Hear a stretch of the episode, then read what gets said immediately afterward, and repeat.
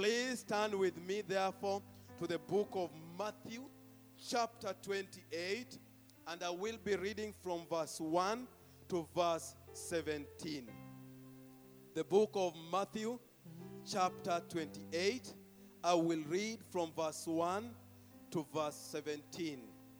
And if you're watching us, maybe you do not have time to look at uh, your Bible. We are going to scroll it down there for you so that you are able to follow.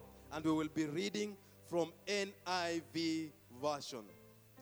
The Bible says that after the Sabbath, at dawn on the first day of the week, Mary Magdalene and the other Mary went to look at the tomb.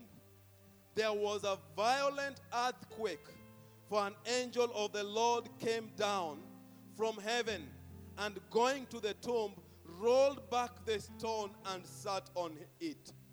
His appearance was like lightning, and his clothes were white as snow.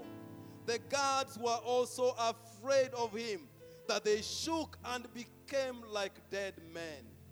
The angel said to the women, "Do not be afraid, for I know that you are looking for Jesus who was crucified. He is not here. He has risen, just as he said. Come and see the place where he lay. Then go quickly and tell his disciples, he has risen from the dead and is going ahead of you into Galilee. There you will see him. Now I have told you." Verse eight. So the women hurried away from the tomb, afraid yet filled with joy, and ran to tell his disciples. Suddenly, Jesus met them. "Greetings," he said. They came to him, clasped his feet, and worshipped him. Then Jesus said to them, "Do not be afraid. Go and tell my brothers, go to Galilee. There they will see me." While the women were on their way, some of the guards went into the city and reported to the chief priest everything that had happened. When the chief priest had met with the elders and devised a plan, they gave soldiers a large sum of money, telling them, "You are to say his disciples came during the night and stole him away while we were asleep.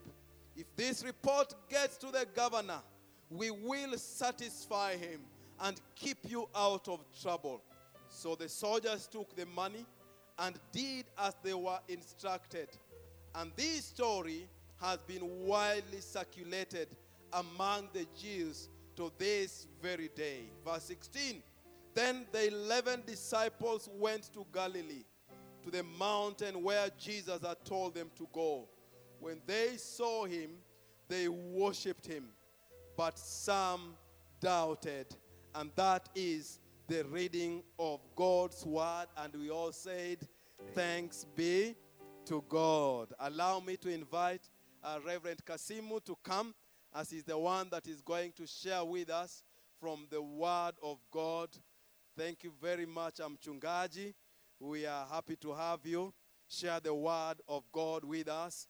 Allow me to pray for him. Lord, we want to pray for your servant. We want to ask that, Lord, your anointing be upon him, that which you have laid upon his heart, that it will come with conviction. Will you also prepare our hearts so that, Lord, we receive that which you have in store for us? For, Lord, this we ask, trusting and believing. In Jesus' name we said, amen. amen. Let's appreciate our Reverend Kasimu. Thank you, thank you very much, Mchungaji. Asante sana, thank you. Good morning, church. Good morning. The church of Jesus Christ, the church that does not worship in uh, Rongai, the church that does not worship in uh, Corinth and Ephesus, but the church that worships now, these days, in our homes. The church that uh, brings together families, because at a time like this, whatever Corona has brought, yes, God is turning it for a good. Amen. That somehow the church has gone back home. That somehow parents can be with the children together, that there is no children's service and adult service, that we are all together. Look at uh, the amazing um, works of the Lord Jesus Christ, that he works in his own ways. So I salute you, even as I welcome you today to a sermon that uh, we can entitle, Tale of an Empty Tomb. Tale of an Empty Tomb. When Paul, Apostle Paul wrote Philippians chapter three, verse uh, ten and eleven, clearly he had a vision. He said, that I may know Christ and the power of his resurrection, if by any means I might attain unto the resurrection of the dead. He had a very big vision. He was compelled by this great mystery of the resurrection of the Lord Jesus Christ. Remember that Paul had once depended upon the flesh. And the flesh here means or um, implies his circumcision, that he was fully circumcised. And for that, he depended on uh, that I am fully a man, obeying the cultural rules, that I am circumcised. He also uh, means his pedigree, because he was from the tribe of Benjamin, and therefore a legal a Jew. And uh, also, that was very important to him previously. He also was, uh, depending on the position, as a Pharisee, that actually he was a Pharisee. So depending on the flesh, in these short explanations, he hoped to attain salvation. But then he discovered a mystery of resurrection. When he met with the Lord Jesus Christ on his way to Damascus, in his business of persecuting the church, then he began to understand there is another new mystery. There is something that I do not know. Powerful as I am, famous as I am, I, there's something I don't know. He understood there is a mystery of resurrection, and he perceived the power beyond measure. For this, he compared and judged everything else that he had ever known to be a loss. What matters to him now, to the apostle, is Jesus, that eternal master that he has come to understand. The master that will never grow old, because Paul was soon to grow old. He was soon probably to fall sick, and he has met a master who would never grow old. He had never met a master who would never fall sick. He had never met a, ma- a master who would never die, because Paul knew that a time would come for him to die. A master whose physique would never change. That today you think you're very beautiful, handsome. Tomorrow you're walking on a stick. But he had met a master. But what was uh, important to, to him was especially that power of resurrection. And therefore this message comes to you this morning, viewer, with the hope that it can heal our souls. Now the medics are trying everything they can to treat the disease and work on what happens with the lungs when coronavirus attacks. And the society and everybody else is also trying our best to do. You've just seen me removing my mask because we have to obey the rules. We must use the wisdom that we've been given.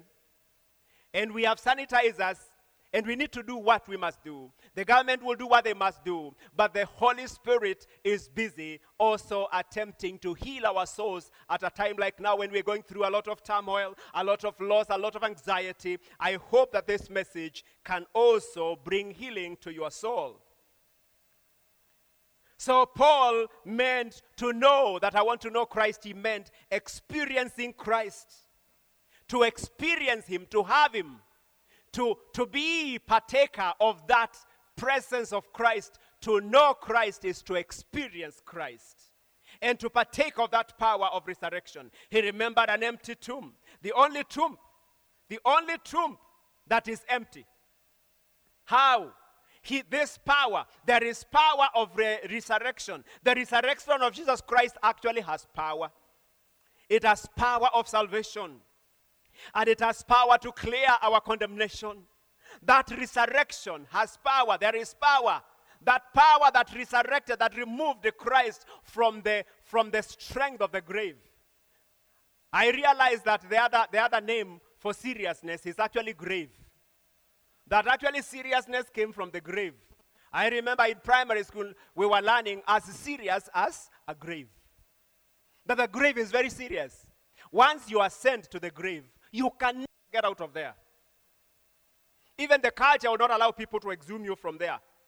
There has to be a, a court order. The grave is very serious, and Paul is wondering, I have come to meet a master.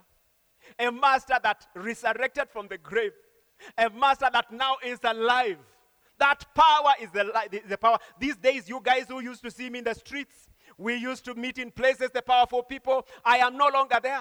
I am busy in a new business of trying to experience Christ and the power of his resurrection. Those guys who used to be with me in pubs, those guys who used to be with me in some joints, that is why I am absent there. I am present elsewhere. I have a new business of experiencing Christ and the power of his resurrection. And therefore, each one of us also are interested in understanding the power that is in the resurrection, and this is the power to deliver us from our sins and misery. But there is opposition. Non-believers are scared of the truth of resurrection. They have come up with theories. These theories are trying to account for an empty tomb because it is true, it is written, it is a fact. Research has shown, yes, that the tomb where Christ lay is empty. So they must, everybody must try to justify, they must try to account for the empty tomb. This is why we are discussing tale of an empty tomb. They have come up with theories like the theory of the wrong tomb, which says, uh, or proposes that everybody, everybody went to the wrong tomb. That Jesus was just around, by the way. Jesus did not resurrect. They went to the, to the wrong tomb. They see, they say that there was an empty tomb, but that is not the tomb where Christ was. That everybody, the soldiers that were sent by the, by the, by the governor, actually they were, they went to the wrong tomb. The women who went in the morning, they actually went to the wrong tomb. That's what they say. They say that even the disciples who went to witness, they went to the wrong tomb. And then other theories, but look at it. Is that too hard to prove? All the research, all the writings, all the evidence, if you go to Palestine, all the evidence, you mean since that time up to now, with all this the research, knowledge, and the richness, it was hard to prove that? How absurd, that argument, that theory of the wrong tomb. Then others also have coined uh, the, the, the theory of the swooned, uh, the swooned Lord, or the swoon theory of the empty tomb. The, the swoon means fainting. Swoon uh, stands for fainting. That they propose that Jesus did not die. He just fainted on the cross. He was embalmed after fainting. That uh, uh, three days he was kept in the cold, in the grave, and he survived that. He, su- he survived the fainting. Later he woke up. He woke up after three days from the fainting, from the swooning. So then, weekend, the weekend uh, uh, resurrector, the weekend pastor, the, the weekend person who is coming out of that tomb uh, actually goes and dies. He goes alone and dies somewhere in solitude. That is the theory of the swooned Lord. How absurd again. How foolish again. How? Who else? Who else can survive to be buried in a tomb for three days? Then you are fainting. You faint three days without air, without food, without breathing. Which science is that? How absurd. Because they oppose the truth. They are scared of the truth that that tomb is empty and Jesus is not there. He is risen. He is alive. We believe in a living Christ because the tomb where he lay is empty. All this is foolish. And you would rather commit to knowing Christ and that power. Paul decides to commit his life to that. You choose to do that. Only the tomb of the Lord Jesus Christ is empty. Only that one is vacant. Go to China and you will find the tomb of Buddha. And there is no vacancy. If you want to bury someone there, you have there is no vacancy. The tomb says no vacancy. You go to Middle East and there is a grave of Muhammad, the great prophet. The tomb is occupied. There is no vacancy. If you go to Russia, You'll find a glass coffin. You'll find a glass coffin of Lenin, that great man Lenin. No vacancy. The glass coffin is occupied. But you go to Palestine. You go to that ancient tomb where Jesus lay, and you will find it is written, it's vacant. I mean, yeah, it's, it's, it's vacant. It's unoccupied.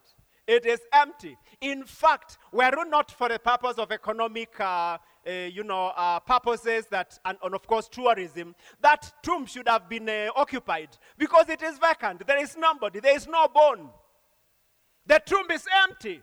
Only the tomb of Jesus Christ is vacant. All the others are occupied. My father's grave is occupied. My brother's graveyard where we buried my brother is already occupied. Yes, every other tomb is occupied except the tomb of the Lord Jesus Christ. It is an empty tomb. What a great revelation. This is what Paul wants to know. This is what Abednego wants to know. This is what you want to know. Let us refresh therefore ourselves with the biblical truth in Matthew chapter twenty-eight verse one. We've read up to up to ten, uh, up to seventeen, but uh, we'll concentrate up to about ten. This is the tomb site. Welcome. Come with me to the tomb site. We see several characters there. We see some players there. So come with me, uh, mentally, spiritually, come with me. And we see three players. We see, first of all, from uh, chap- from verse one, we see um, humans. So there are people who, who went there. We see humans at the tomb. First of all, we have the, the tomb side. The tomb is here. Then there is the scene here. We have the entrance and everything. And who do we see? First, we see humans. In the end of the Sabbath began. Then uh, M- Mary Magdalene and the other Mary came to see the sepulchre. Human witnesses coming to see. So we are going to discuss them. What is it that they have come to do? We are told they just came to look. And then we have heavenly, some heavenly being there, an angel, described how he was dressed, fully described as an angel. So we have an earthly being, some earthly beings, humans coming to the tomb site. We have heavenly beings coming to the tomb site, and they are all there. And then finally, we have Jesus himself. He's around somewhere there. So this is a very interesting. So rather than just narrate the story, now because we already read and we've always read, let's try to understand these characters. What are they actually doing? These uh, human human uh, uh, creatures who are there, the, the Marys and women who came to see, actually I, I see a, a very important thing here. Some came to see the tomb because the Bible says they came to look. Come, came to see the tomb. Just the same way some people come to church to see. Even some of you have just come to our website or Facebook to see. Very, very shortly, you might actually be switching off to go and see. We go seeing. Some people come to marriage to see. They don't even come to do anything else. They come to see. They marry someone's daughter to come and see. They someone's son, someone's son to come and see. People come to companies just to see. After three months, they resign, they go. They say, I didn't find anything good. They come seeing. Human beings like coming to see. Others, we see some other others have come to stay. They came to stay or they came to linger. When we look at John chapter twenty, verse eleven to eighteen, we are, we are beginning to understand Mary Magdalene. Mary Magdalene is one of the women who came to stay. She did not just come to see. She came to stay. Remember, she is a stayer. Remember, this lady who had been demon-possessed and Christ healed her. And since that time, she was forever grateful. She wanted to stay around that healer, the great healer, the great deliverer, the great restorer.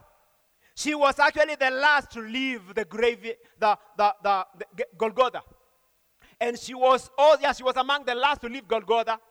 She also among the first to go and uh, see the grave. And she is among the last to remain. She wanted to remain there. She is a stayer. She is a lingerer. Eh? Reverend Irene, we are lingerers. I hope we are lingerers. My, my viewer, I hope you come to Christ today. Some people come to see and they backslide. But there are those who come to stay. There are those who come to linger. But some also came to serve. They brought uh, the oil uh, called myrrh. You remember the three gifts by the the wise men from the from the east, the, the, the philosophers, they brought several gifts, and one of them was myrrh. It is actually wood uh, oil that is used uh, for anointing. Very important. It is actually a preservative. So they carried this oil, the myrrh. I don't know how you pronounce it, but myrrh.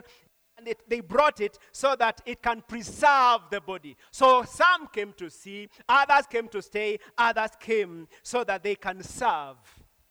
But we also find the ministry of the angels. The heavenly angel, this other player who comes here, he had a mission and he has tools. The mission was to remove obstac- obstacles of faith. He was coming to remove obstacles. He was coming to bring, to create the substance of the things that are not seen. He is not just there. Don't just read that narrative that the angel is just there. There is a purpose.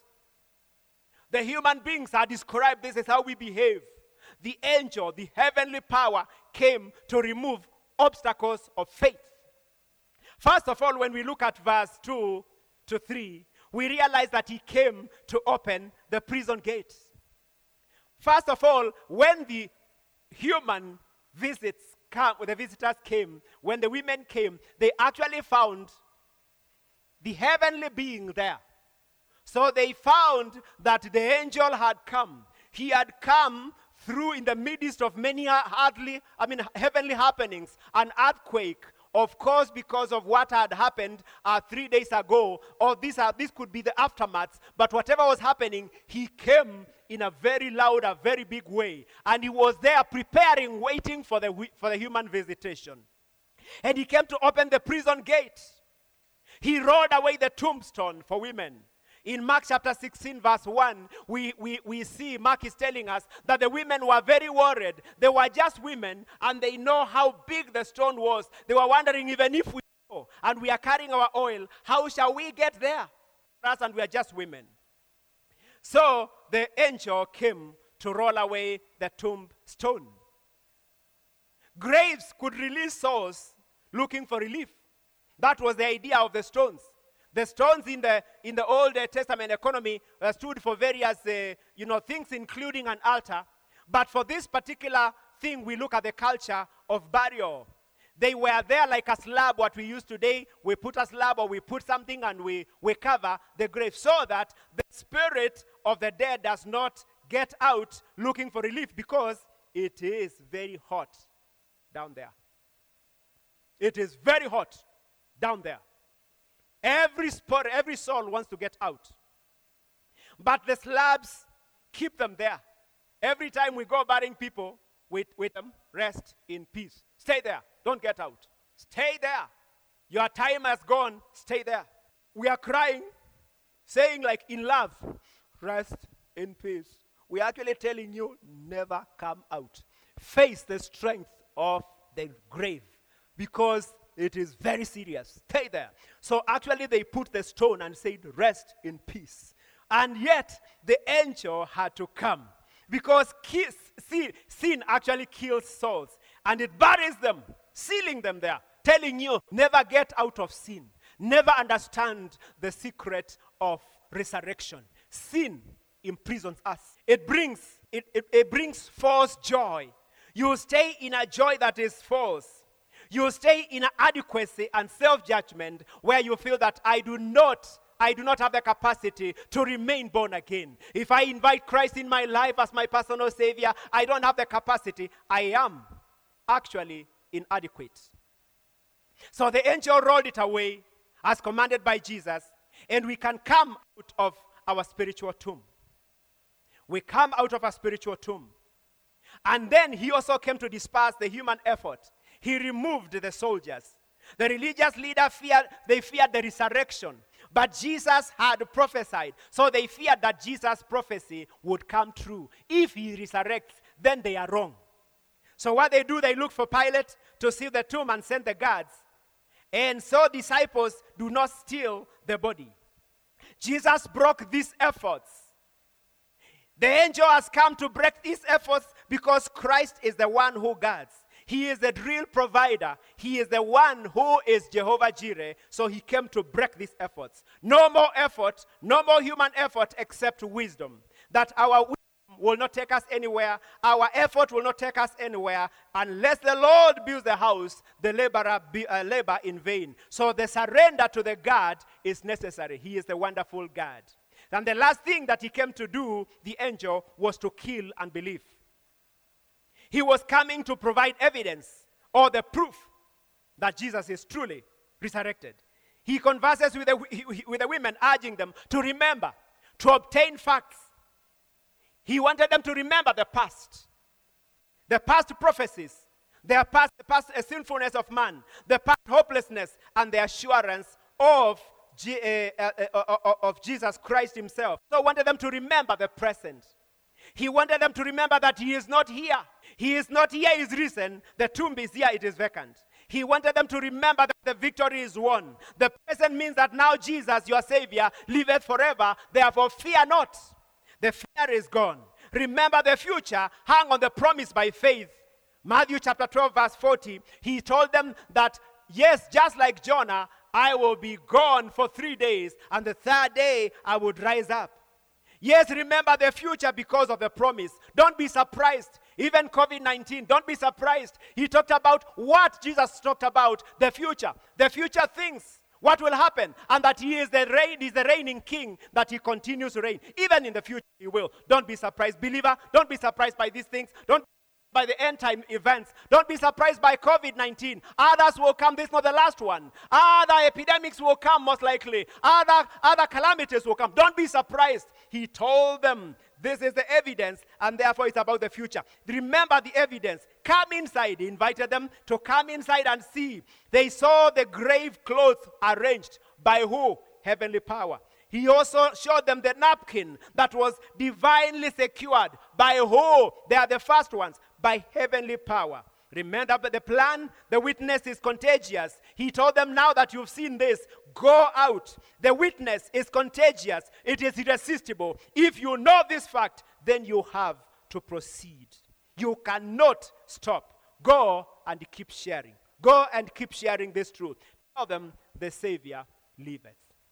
Praise the Lord. What a wonderful God. What a wonderful story of resurrection. Therefore, Matthew begins this narrative with the truth of eternal life, eternal life anchored on proof of resurrection. And this is a tale of an empty tomb, but ends with a false tale of a lie. By the soldiers and the Pharisees that we see later, they come up with a story. And as a result, we have multiple religions today and occults. It's up to you to choose the tale of an empty tomb or tale of a lie. Personally, I choose the tale of the empty tomb. I choose to remember the risen Christ. I remember his blood. I remember his invitation to me to come for everlasting life. And, and just play a song so that all of us, even in our house, in our homes, we remember, because I remember, I choose personally the tale of an empty tomb. Not a lie of an empty tomb. It's very important for me because life must pass. Because the soul must be healed. And it is healed by this assurance that I have come to a living Christ. And I, I invite you to also turn with me to First Corinthians. First Corinthians chapter eleven. Chap, uh, chapter eleven verses uh, twenty-three to thirty. Um, and, and I invite you to think about the finished work of the cross. He has died on the cross. He has come out a victor. Death could not hold him. A lot of crying. A lot of sweating. Persevering for us. Perseverance that no human could do. We remember him. I will forever remember him. As I linger around, the, around this master like Mary Magdalene, I choose to be a lingerer. I used to choose to be a stayer, to remember his death, to remember his sacrifice. So we are reading um, what Paul is saying. For I received of the Lord that which I also delivered unto you, that the Lord Jesus, in the, in the night in which he was betrayed, took bread. And when he had given thanks, he brake it and said, this is my body, which is for you. This do in remembrance of me. In like manner also the cup after supper, saying, this cup is the new covenant in my blood. This do as often as ye drink. For as often as ye eat this bread and drink the cup, ye proclaim the Lord's death till he comes. Therefore, whosoever shall eat the bread or drink the cup of the Lord in an unworthy manner shall be guilty of the body and the blood of the Lord. But let a man prove himself, and let him eat of the bread and drink of the cup. For he that eateth and drinketh, eateth and drinketh judgment unto himself, if he discern not the body. What is it that we shall remember? And as we remember, we ask you in your homes, there are rules what the Bible has said here. That the one serving, you only need to get some piece of bread, cut into smaller pieces, that becomes symbolic bread. After all, it is not a physical bread. It is just symbolic bread. In church, you know very well, we have a better uh, designed emblem, uh, elements.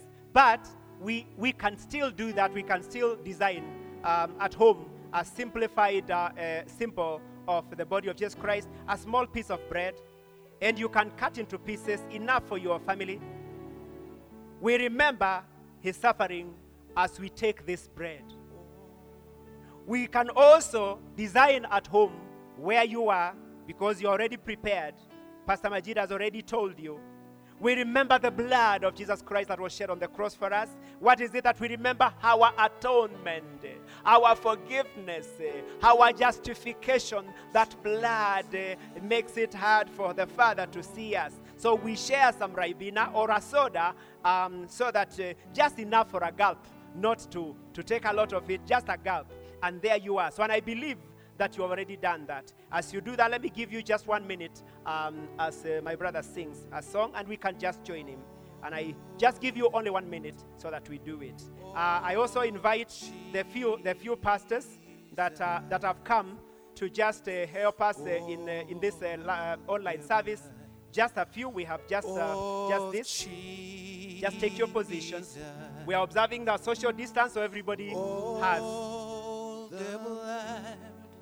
Of Jesus, He washes white as snow. There is power in the blood. Oh Jesus, oh, there is power in the blood. Oh there is power in the blood of Jesus. It washes white as snow. So Paul says this in verse twenty-four. I believe that the one who is partaking is a believer also, because the Bible has already told us, please don't take in an unworthy manner. You cannot remember what you don't have. You can give your life to the Lord today, and you can continue partaking. If you have not invited Christ in your Lord and you have not partaken of his death, what would you remember? So you need to be a believer. And the one serving, I believe now that you are serving, and everybody is holding the blood, like the, the, the body, the body, the symbolic body of the Lord, like this, the piece of um, bread that you have, or biscuit. And all of us have a mood of repenting our sins, believing in the power of the blood. Father, Jesus Christ, you are the one who cried on the cross and said, forgive them, for they do not know what they do. We come to you, you Holy One. We come to you sinful as we are. Our lips are dirty. We say evil things. Our eyes are dirty. We say we see evil things. We are lured into sin. Our hearts are evil. We think of very many evil things, but you are holy. We come to you knowing that you have power and you desire to cleanse us. Those who have come to know you, we come to you for cleansing, that you cleanse us with your blood. And Father, may you accept us as we stand before you. If there is any sin in us that is unknown, wash us clean with the blood of Jesus Christ. So when he had given thanks, Jesus Christ broke the bread and he said, "Take it and remember me, for this is my blood." I invite you to just take that element that you have. Take it by faith in the name of Jesus Christ.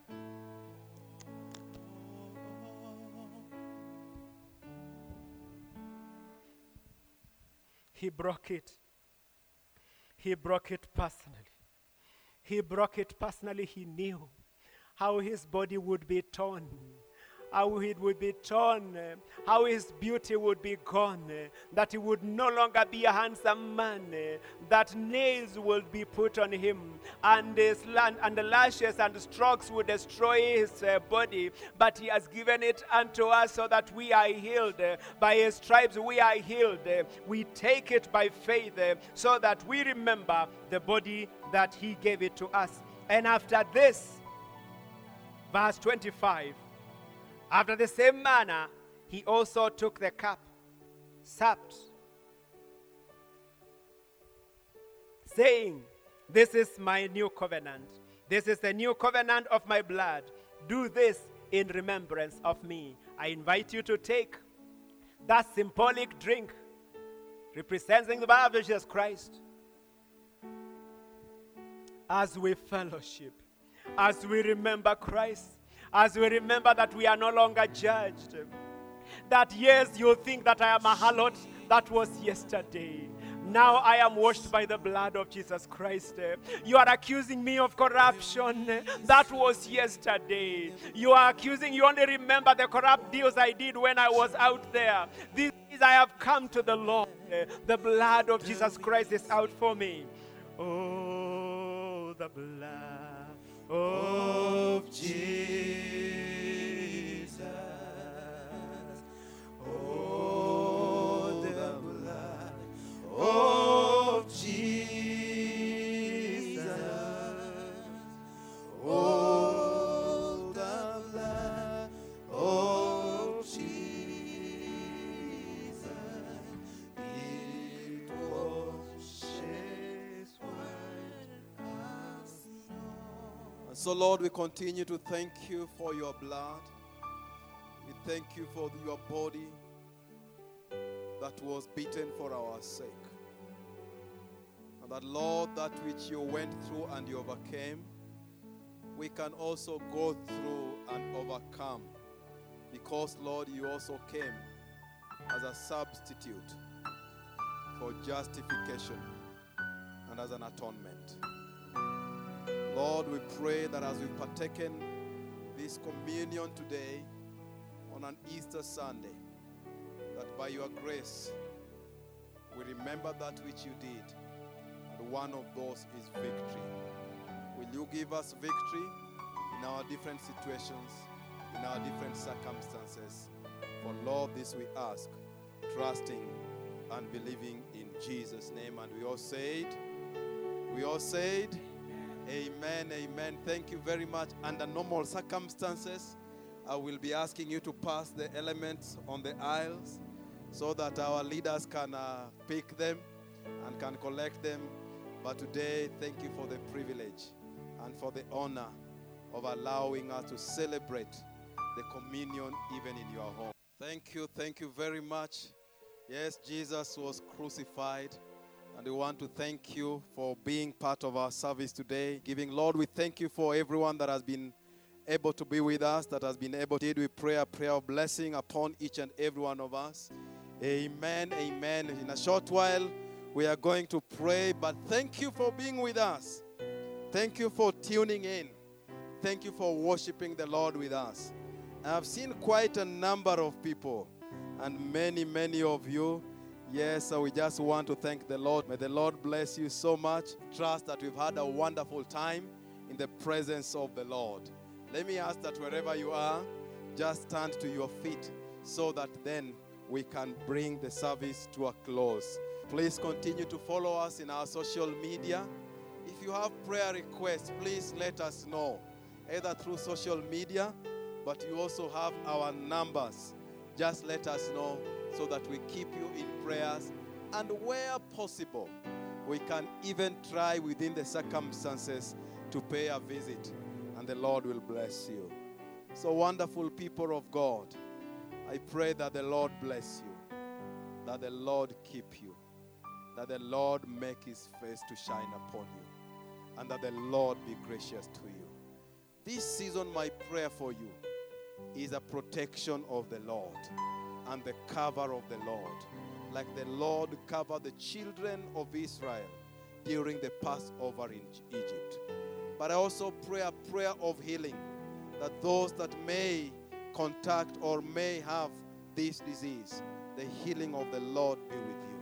How I pray for the loved ones that may be under quarantine and with all those worries and anxious moments, that the peace of God be with you, the peace of God that transcends all understanding. This is my prayer for you and over you, in the name of God, who is the Father, and who is the Son, and who is the Holy Spirit. And we all said, I said we all said, the three, four, five of us here, we said, amen.